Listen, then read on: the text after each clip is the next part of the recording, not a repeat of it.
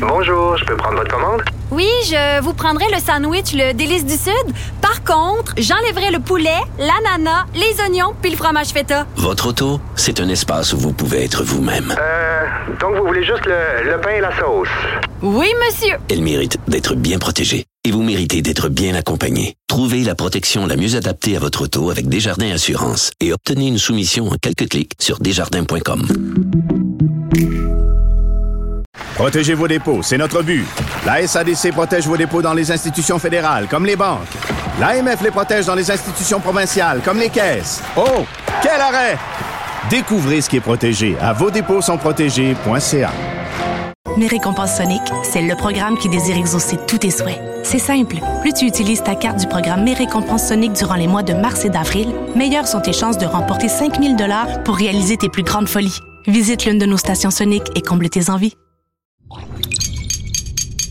Cube Radio. Cher public, nous vous invitons à prendre place confortablement et à fermer la sonnerie de votre téléphone cellulaire. En cas d'incident, veuillez repérer les sorties de secours les plus près de vous. Bon divertissement. Un, deux, un, deux. OK, c'est bon, on peut y aller.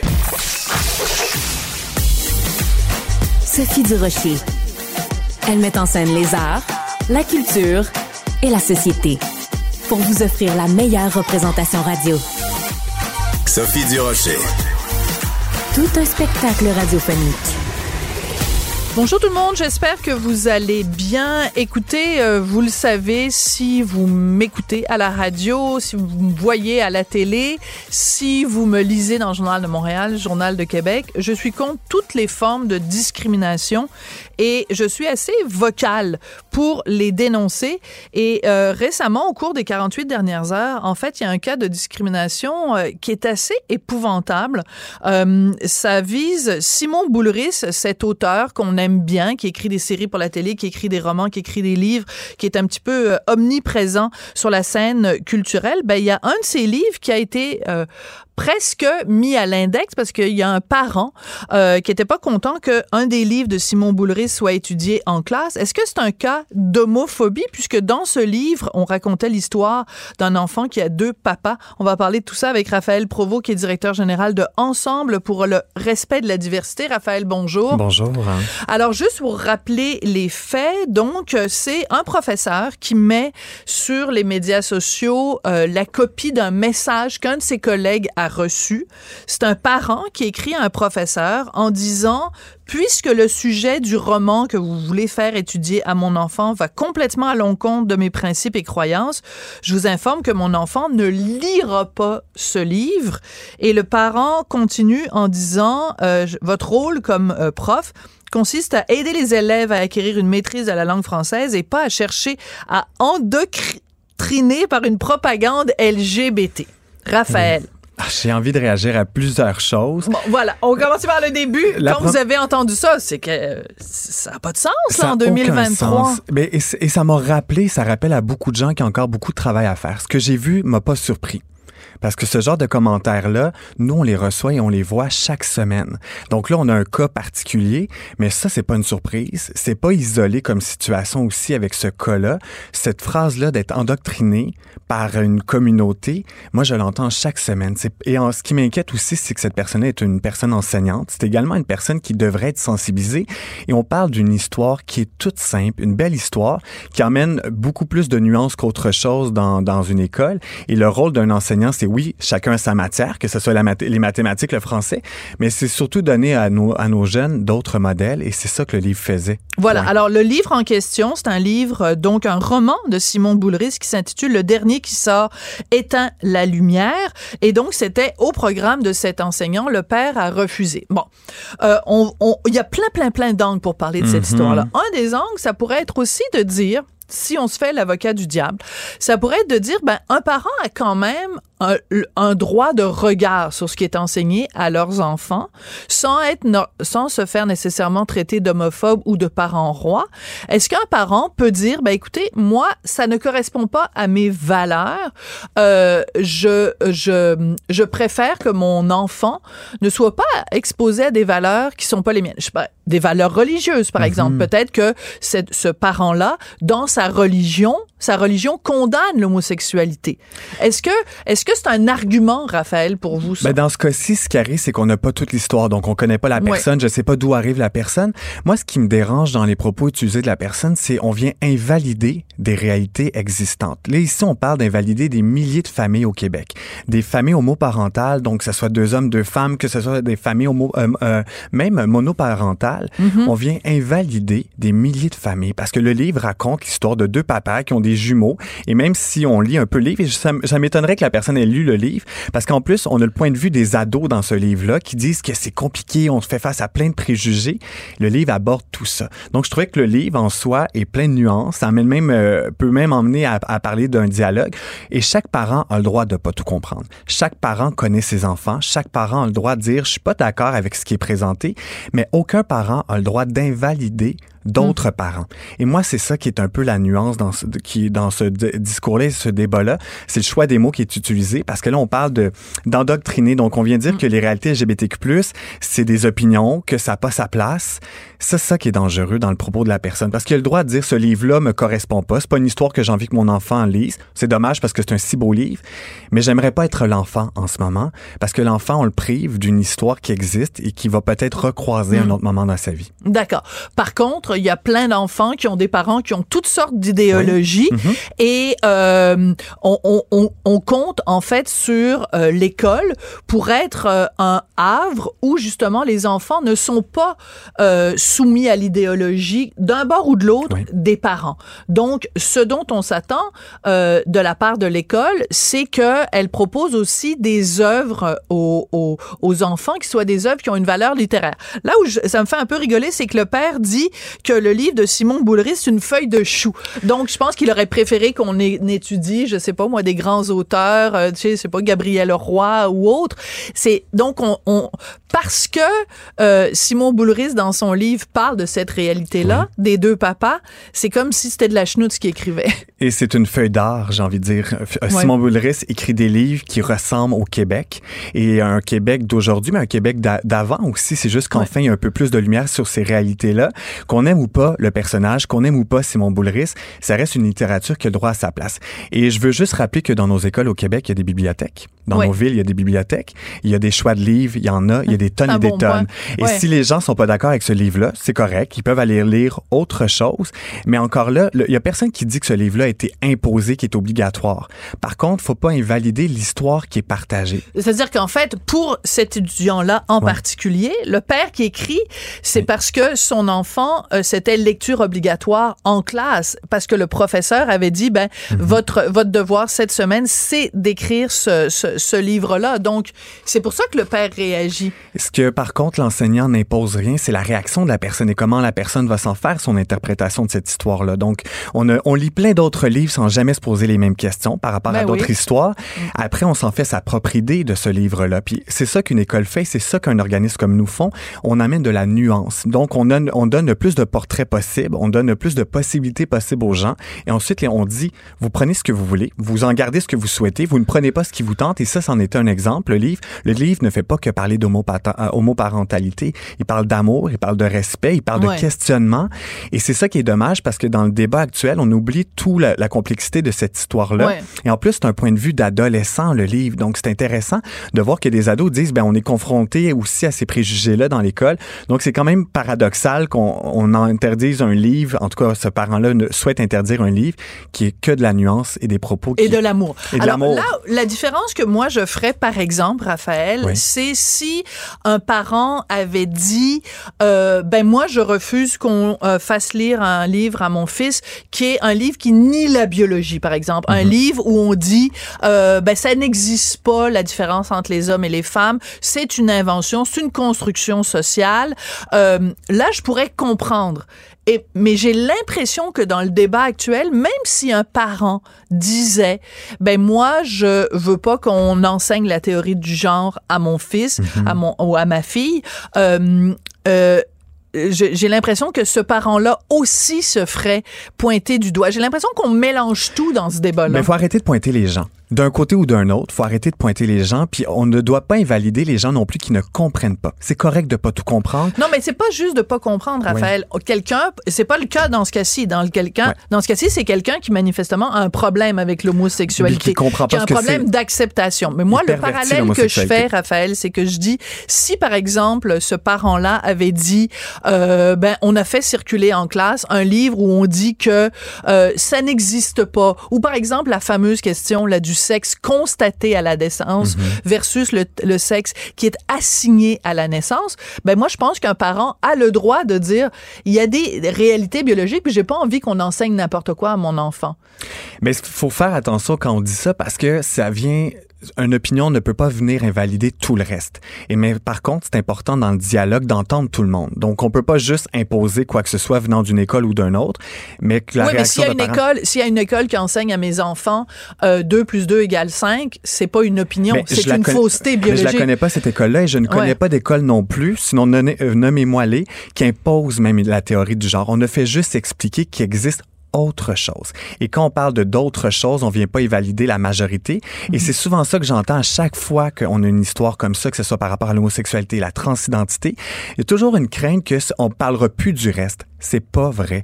Moi, comme organisation, je viens apporter autre chose dans la discussion.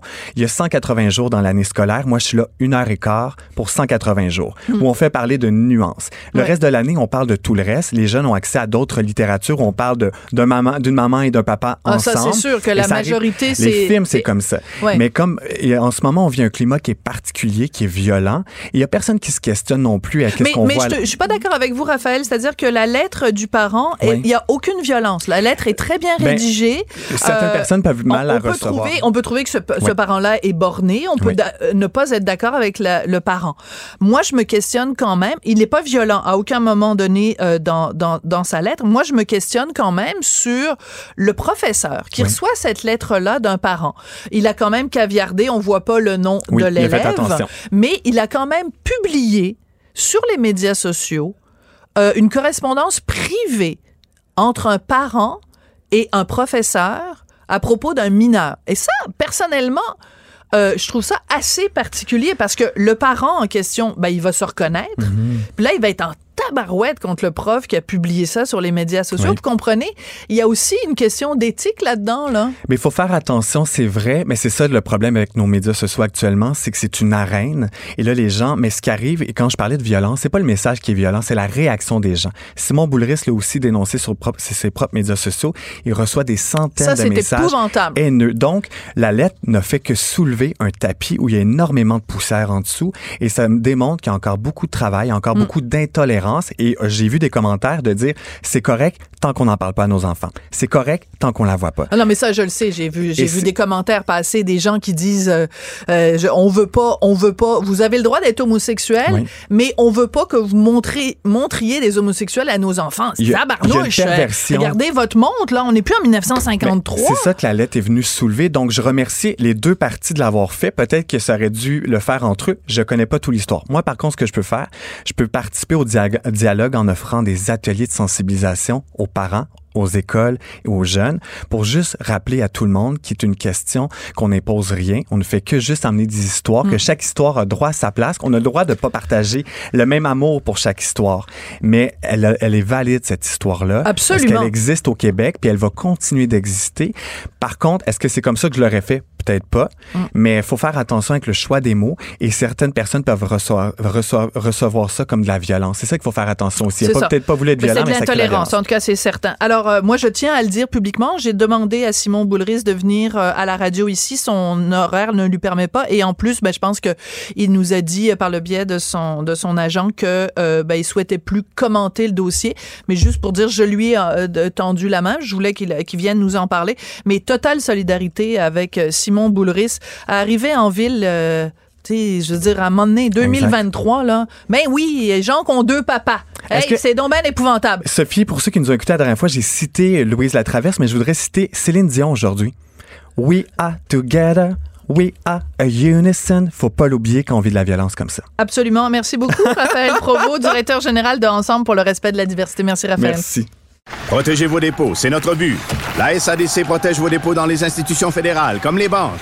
L'AMF les protège dans les institutions provinciales, comme les caisses. Oh, quel arrêt! Découvrez ce qui est protégé à vos dépôts sont protégés.ca.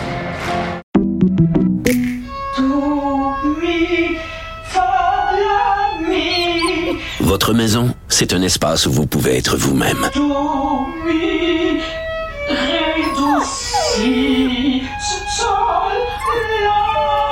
Elle mérite d'être bien protégée et vous méritez d'être bien accompagnée. Trouvez la protection la mieux adaptée à votre maison avec Desjardins Assurance et obtenez une soumission en quelques clics sur desjardins.com.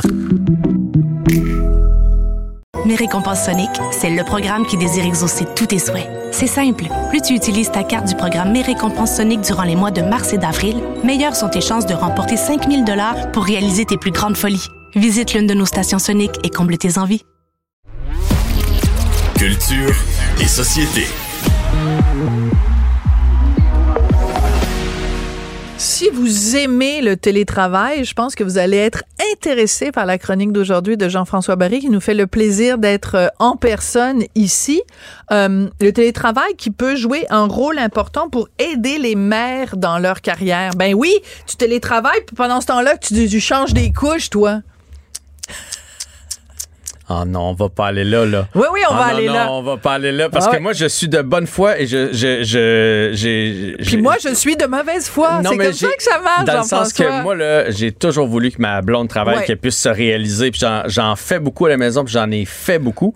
Euh, puis j'étais content de lire ça ce matin. C'est dans le New York Times, euh, le télétravail qui aide les mères dans leur carrière. C'est euh, Jo- Joanne Williams, qui est une juriste, qui a milité pour ça longtemps dans sa vie. Elle a commencé en 1989. Elle a milité, milité, milité. Puis à un moment donné, elle s'est rendue compte que ça changerait jamais.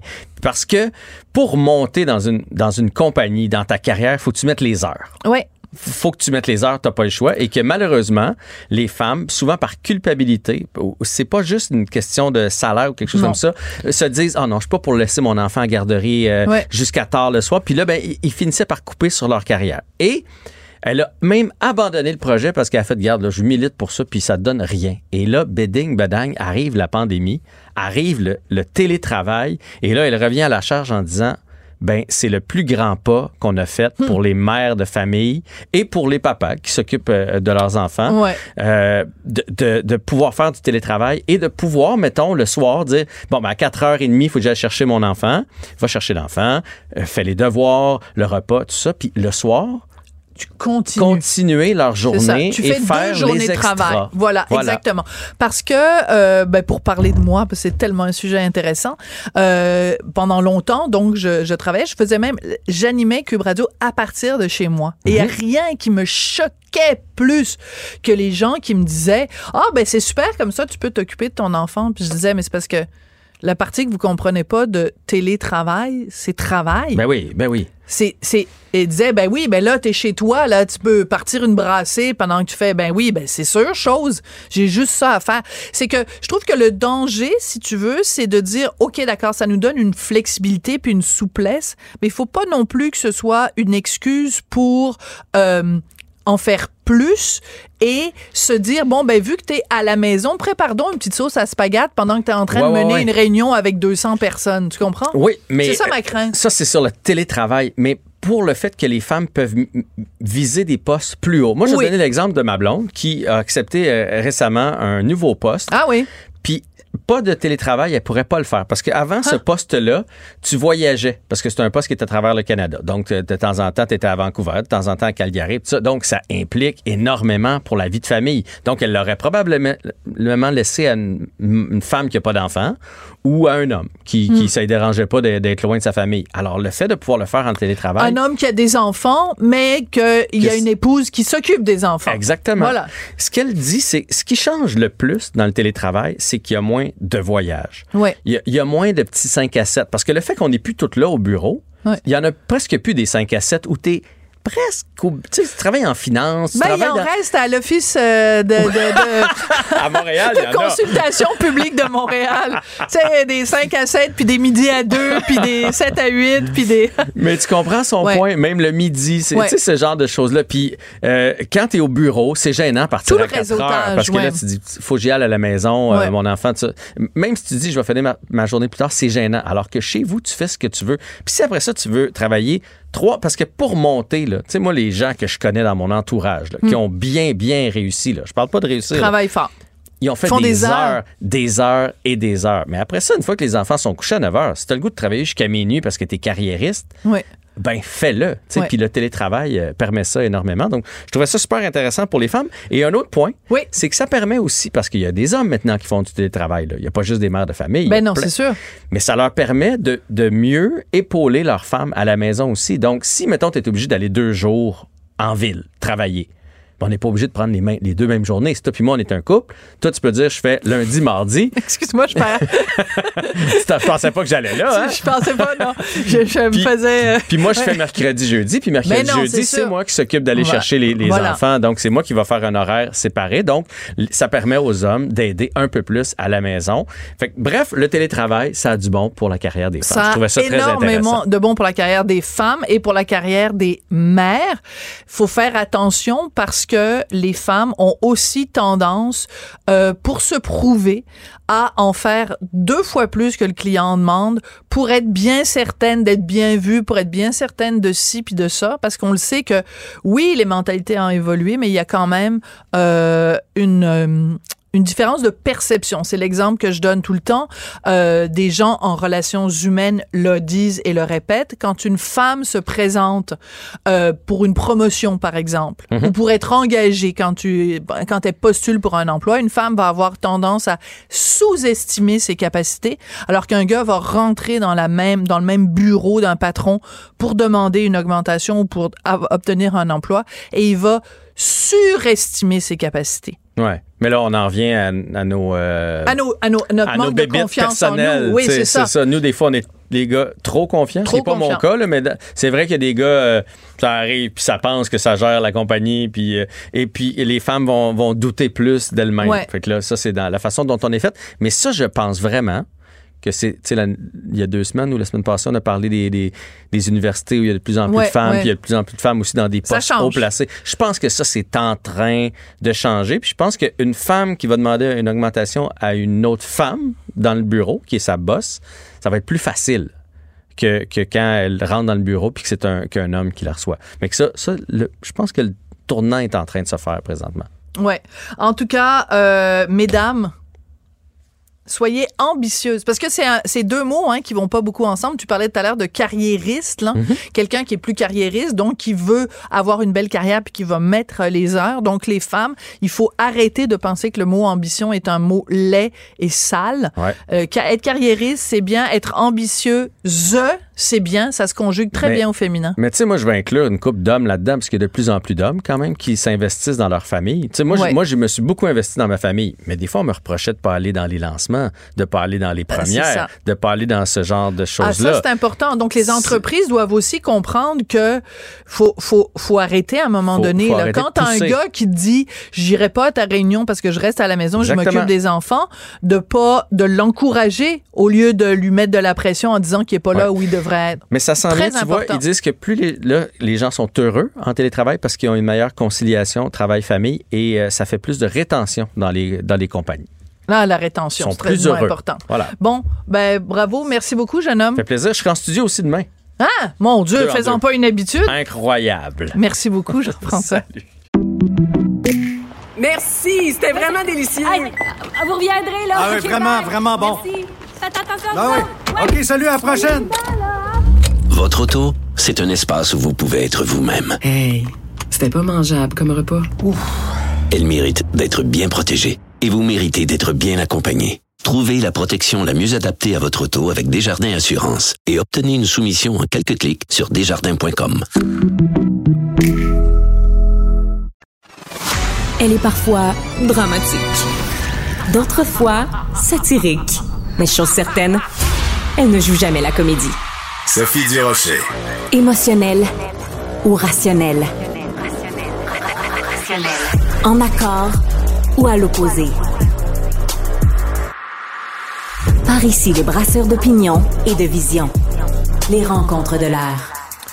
Si je vous dis le nom de famille euh, Le Pen, vous allez peut-être penser au père Jean-Marie Le Pen du Front National ou à la fille Marine Le Pen du Rassemblement National. Est-ce que le Rassemblement National, en participant à une marche anti antisémitisme est en train de changer son image? C'est la question qu'on va débattre avec Christian Rioux, qui est correspondant du Devoir à Paris. Bonjour, Christian.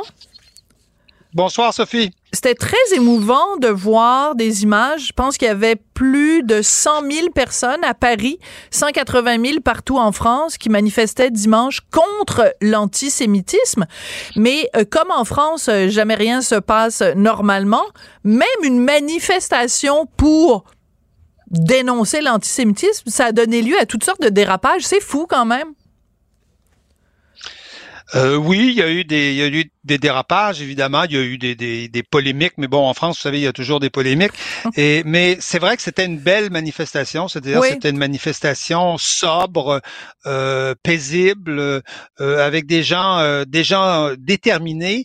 Et je vous dirais que dans cette, dans cette manifestation, 105 000 personnes quand même, hein, presque 200 000 dans toute, dans toute la France. Dans cette manifestation, il y a, il y a, il y a un événement qui n'a pas dit son nom. C'était la présence de, de, de Marine Le Pen dans la manifestation. C'est-à-dire que Marine Le Pen, euh, euh, patronne du, du, Rassemblement national, euh, a participé à la manifestation avec ses élus, a même été applaudi à quelques reprises, félicité. Quelques jeunes ont, ont, essayé de lui crier des noms, mais ça a été, ça a été extrêmement calme mm-hmm. et euh, Marine Le Pen a donc a donc participé à cette manifestation comme si quelque part si de rien n'était.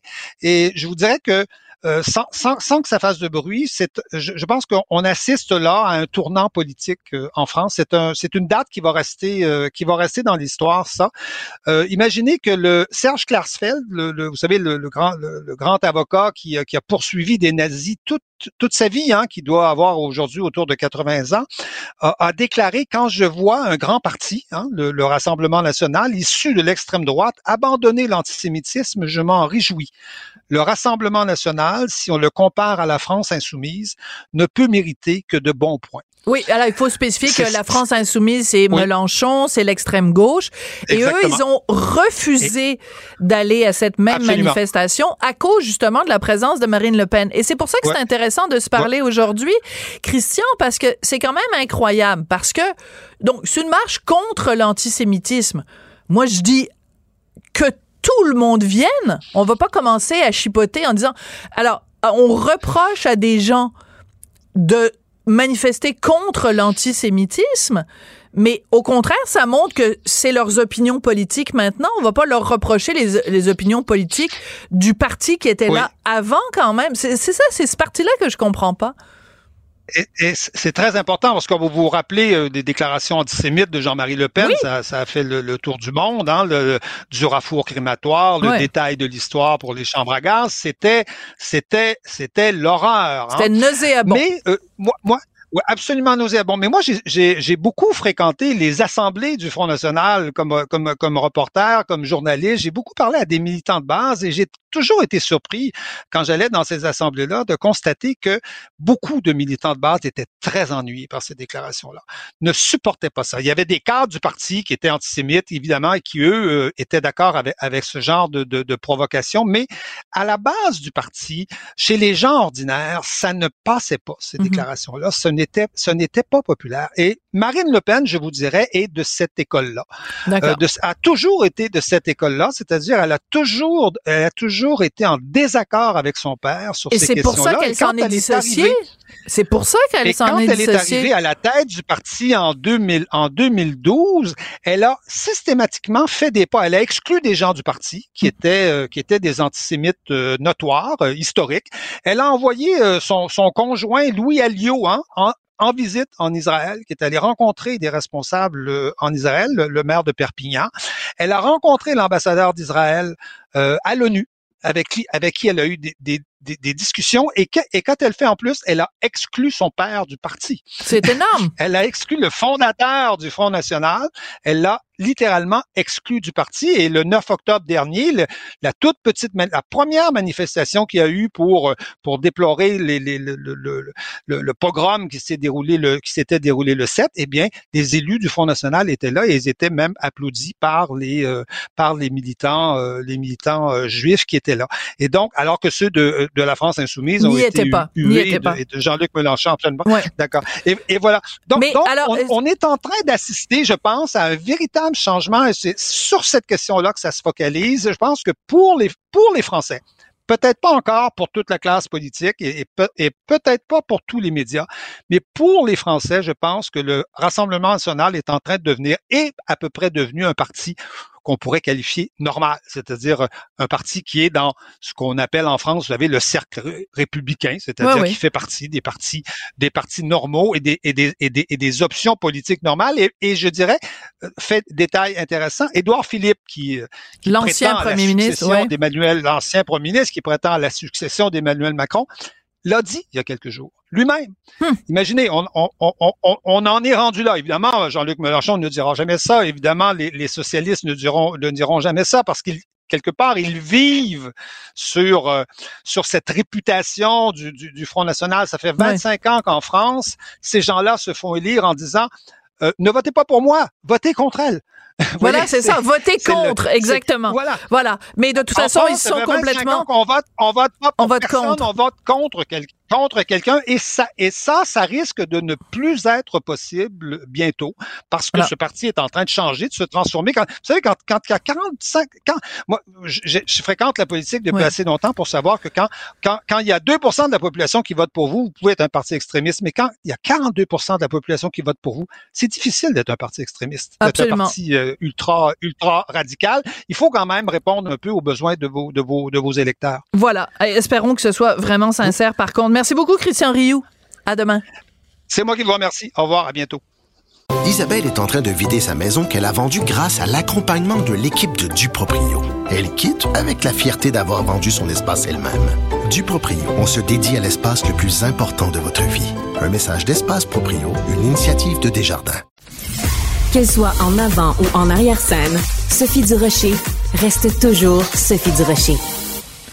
Alors, c'est la consternation euh, à Montréal parce qu'après euh, différents actes euh, antisémites, eh ben là, on se retrouve avec des affiches et des graffitis pro-Palestine qui dénoncent la position canadienne dans le conflit Israël-Hamas sur 16 stations à Montréal. Donc, des affiches et des graffitis qui ont été déposés pendant la nuit. On va parler de tout ça avec euh, Marvin Rotran, qui est directeur de la Ligue des droits de la personne au sein de la plus vieille organisation juive au pays, Bnai Brit. Bonjour, Monsieur Rotran. Bonjour, Madame Desrochers. Première euh, réaction, quand vous avez vu euh, des photos donc de ces affiches et de ces graffitis, comment vous avez réagi? Évidemment, je pense que ça va enflammer les tensions qui existent déjà. C'est vandalisme contre propriété privée, mais effectivement, c'est une partie d'une vague d'antisémitisme qu'on a vécu à Montréal pendant cinq semaines. On a progressé rapidement des discours haineux vers un lancement d'un cocktail Molotov vers une synagogue à Dollar des Hormos, suivi par des coups de feu tirés à deux écoles. Et effectivement, une de ces écoles est revictimisée quelques jours plus tard. On a vécu une situation à la Université Concordia où les étudiants juifs étaient physiquement attaqués pour essayer de passer des dépliants qui demandent la libération des otages qui tiennent le groupe terroriste euh, Hamas. Donc, euh, cet événement qui est euh, inquiété par le SPVM comme méfait et pas de la haine. Euh, la communauté juive va le prendre comme un autre effort de l'intimider. Mais la réponse est claire. La communauté juive ne va pas être intimidée. Il comprend que la population canadienne comprend la situation. Les élus, soit M. Legault, euh, M. Trudeau, les leaders des partis fédéraux, la majorité des premiers ministres des provinces a déjà dénoncé Hamas comme un groupe terroriste et a dit qu'Israël patrie juive a le droit de se défendre. Et avec euh, la guerre est venue une vague d'antisémitisme partout. Les journées où euh, les gens de Hamas ont demandé le rappellant de blesser, même tuer des Juifs. Et malheureusement, il y a des incidents qui se produisent à Europe, en Chine, ailleurs. D'accord, mais revenons, revenons à Montréal. Revenons à Montréal, si vous le voulez bien. Qu'est-ce que vous pensez de la réaction de Valérie Plante? Elle a dit sur Twitter, les stations de métro sont la porte d'entrée du quotidien des Montréalaises, des Montréalais. Nous ne tolérerons pas qu'elles soient vandalisées et que le sentiment de sécurité des usagères et des usagers soit affecté par des gestes inacceptables. Euh, la paix et la bienveillance sont des avenues plus constructives que la haine. Est-ce que vous trouvez qu'elle va suffisamment loin, Valérie Plante, ou vous êtes déçu de sa réaction? J'accepte sa réaction comme euh, une réaction qui va rassurer beaucoup de monde, mais le mot antisémitisme ne entrait pas dedans. Les maires de Vancouver et Toronto étaient beaucoup plus forts dans leurs paroles pendant des semaines en attaquant l'antisémitisme dans les rues de leur ville. Euh, Madame Plante, oui, c'est vrai, elle a tenu une conférence de presse dimanche euh, dernier devant une des écoles qui était attaquée la deuxième fois, mais elle n'était pas très, très fort, euh, fort avant ça. mais, mais, mais, monsieur, oui, mais attendez. Attendez juste deux secondes, parce que je veux juste que les gens comprennent. Euh, quand on met des affiches sur le métro Beaubien, par exemple, je regarde, là, j'ai la photo devant moi. Euh, génocide en Palestine, Canada complice. Euh, beaucoup de gens vous diraient, Monsieur Rotran, ce ne sont pas des propos antisémites. quand on écrit, par exemple, devant la station Beaubien, Palestine libre, est-ce que vous considérez que ça, ce sont des propos antisémites? Euh, ce qui est antisémite est les appels pour la d'Israël, comme était euh, chanté à plusieurs des manifestations. Je n'ai pas vu toutes les affiches. Je sais que le service de police nous indique que l'enquête à cette étape euh, pour mes faits et pas pour la, la reine. On attend leur détermination. Mais quand même, Mme Desrochers, il n'a pas dit les tirs de feu aux deux écoles étaient un crime haineux non plus. Et jusqu'à maintenant, on n'a pas vu beaucoup des arrestations aux manifestations haineuses où beaucoup de gens disent que la ligne a été franchie entre la libre expression et la parole haineuse. Quand les gens chantent ou demandent l'oblitération d'Israël euh, le, pays, euh, pays juif et il y a des gens qui ont même euh, se sont dit qu'ils veulent tuer des juifs. Ça, à notre avis, est un crime haineux. Il y a un code criminel à Canada. Le service de police de Montréal, comme les autres, a dit les manifestations, on le permis, mais si les gens faire des gestes qui, qui contreviennent le mhm. code criminel, il va être arrêté. Mais on n'a pas vu beaucoup des arrestations. D'accord. Donc, je comprends. Je comprends. Donc, ce que vous dites, Monsieur Rotran, c'est que euh, quand il y a des manifestations de haine, euh, le code criminel devrait euh, s'appliquer et vous, vous êtes un peu, vous trouvez qu'on n'est pas allé assez loin. Je veux juste vous soumettre autre chose. vous connaissez évidemment le regroupement CIJA, donc le Centre de consultation juif. ils ont émis un communiqué il y a quelques quelques heures seulement en demandant. On va faire la même chose. Oui, alors.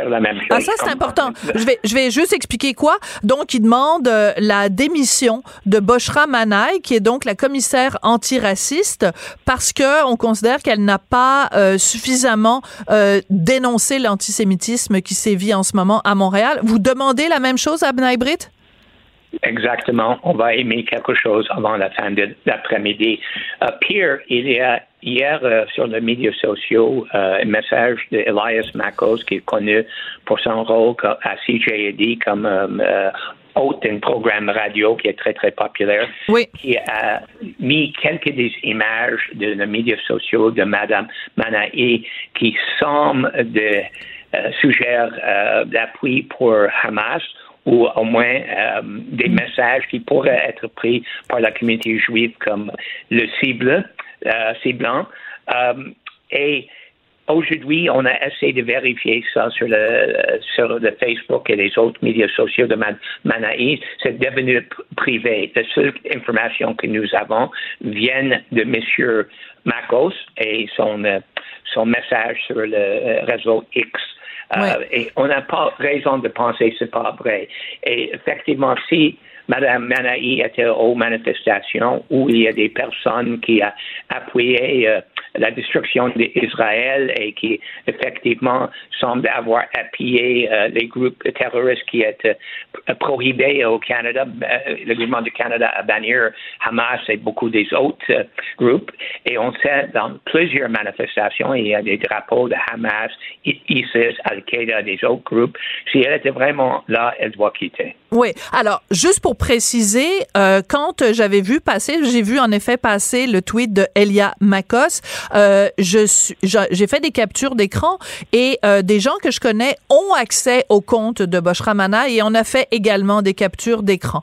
Donc, c'est clair que euh, Boshra Manaï, qui refuse de euh, se prononcer publiquement sur ce conflit Israël-Hamas, en privé, euh, non seulement met des photos d'elle ou enfin des, des, preuves comme quoi elle est allée à des manifestations euh, pro-Palestine euh, et euh, partage du contenu de gens pas, pas, pas, elle par, partage pas du contenu du groupe Hamas, c'est pas ça que je dis, mais partage du contenu de groupes qui euh, ont, disons, euh, qui n'ont pas dénoncé, disons, les massacres du 7 octobre. Donc, euh, publiquement, elle dit, je ne prends pas position dans le conflit, mais privément, elle le fait.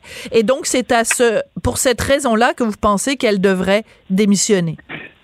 Exactement. Je pense que l'opposition officielle a aussi euh, fait un, message aujourd'hui qui euh, demande si Mme Manaï euh, a toujours la légitimité et l'autorité morale pour occuper cette fonction. C'est une question que nous avons aussi. D'accord, parce que mon collègue Joseph Facal, euh, qui écrit sa chronique ce matin dans le Journal de Montréal, Journal de Québec, sur Boshra Manaï, pose la question s'il y avait eu des attaques, au lieu d'être des attaques sur euh, des synagogues, si ça avait été sur des mosquées, est-ce que Mme Manaï serait restée silencieuse? Qu'est-ce que vous pensez de ce que dit mon collègue Joseph Facal?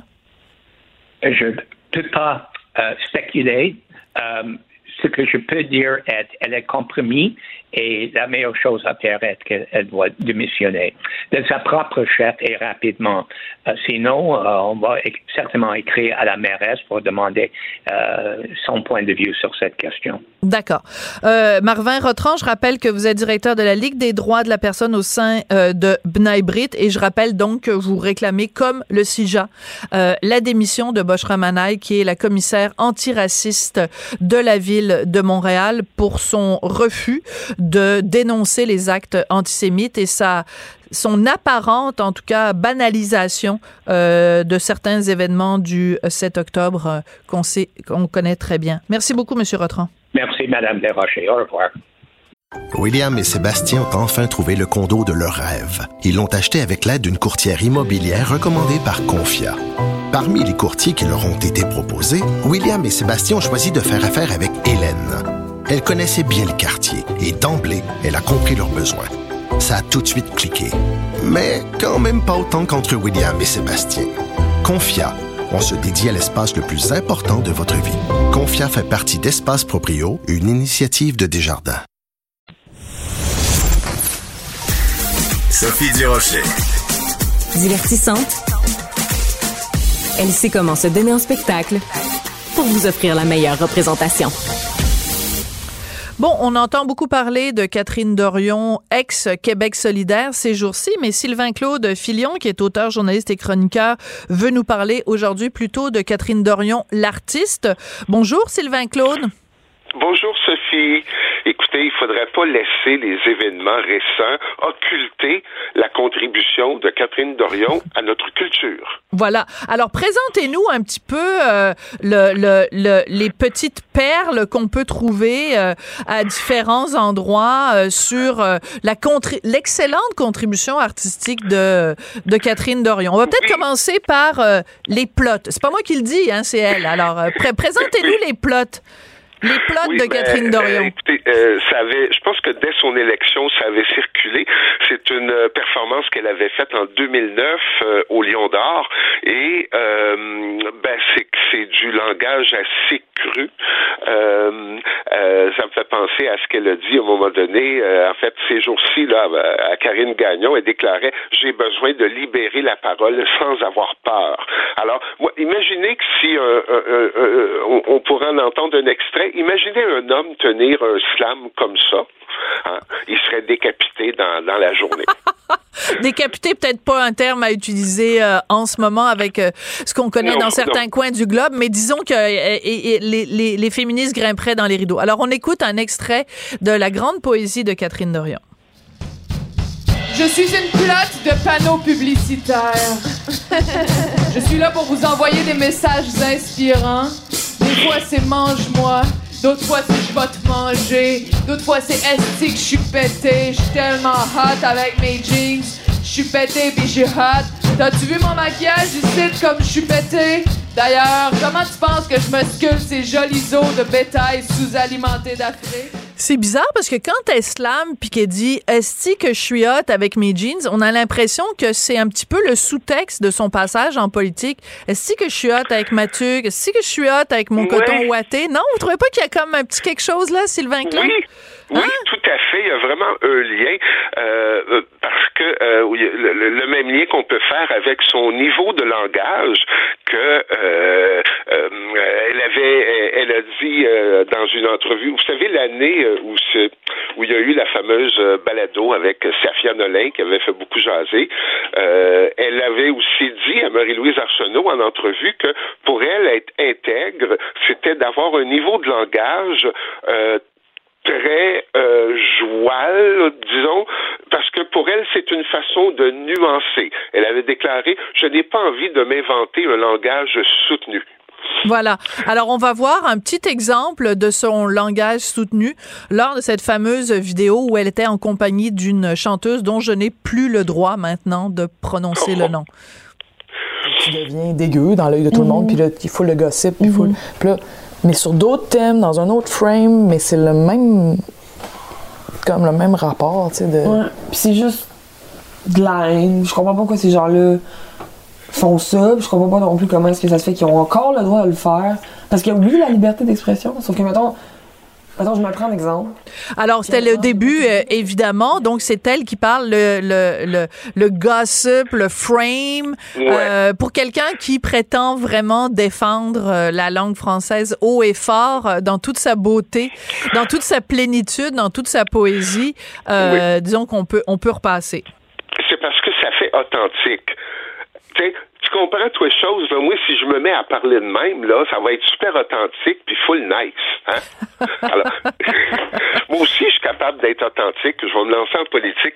Mais euh, n'oublions pas que Catherine euh, est diplômée du conservatoire d'art dramatique de Québec qu'elle a fait ses débuts professionnels en 2006 et j'ai j'ai une information que j'ai trouvée. Elle a été comédienne à la télévision. Elle a fait une participation au téléroman l'auberge du chien noir oui, qui était c'est un des grands un des grands moments de télé du Québec. Faudrait retrouver faudrait retrouver ces, ces, ces images là. Mais euh, mais euh, je je me prononcerai pas sur ses talents de, de de comédienne, quoique quand même pendant toutes ces années en politique, on l'a vu jouer le jeu et c'est assez particulier parce que dans son livre, elle dit constamment que euh, ce qu'elle reproche à la politique, ce qu'elle en a connu euh, pendant ces années à l'Assemblée nationale, c'est que c'est une mise en scène, tout ça est organisé euh, c'est une télé-réalité qui est scénarisée par les journalistes et que les policiers ne font qu'y jouer un rôle, le rôle que, que, les médias attendent d'eux,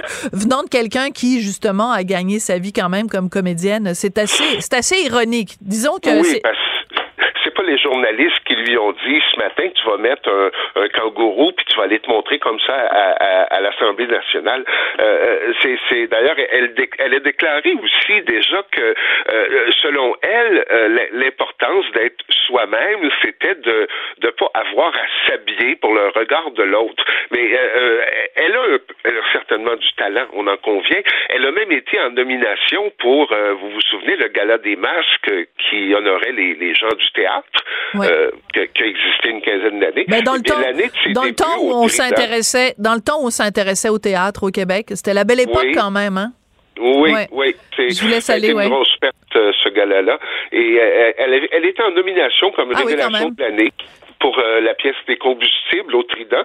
Par contre, le reste de sa carrière théâtrale, c'est trois, quatre. Euh, écoutez, le Périscope, qui est une salle bien connue, mais aussi une autre salle plus intime. Et, et moi, je vois euh, là-dedans, et avec ses recueils de poésie, il y en a trois. Il y a eu Même s'il fait noir comme dans le cul d'un ours. Il y a eu Fuck Tout et No Show. Et les pièces de théâtre où elle était aussi parfois co-auteur, ben, il y a eu Viva Pinochet et Q qui pique.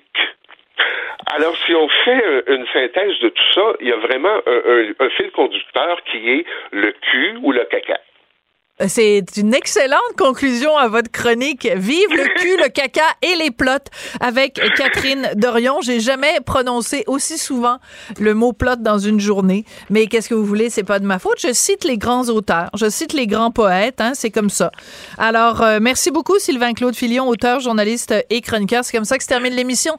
Merci à Tristan Brunet-Dupont à la réalisation, la mise en onde. Merci à Audrey Robitaille et Marianne Bessette à la recherche. Et à très bientôt.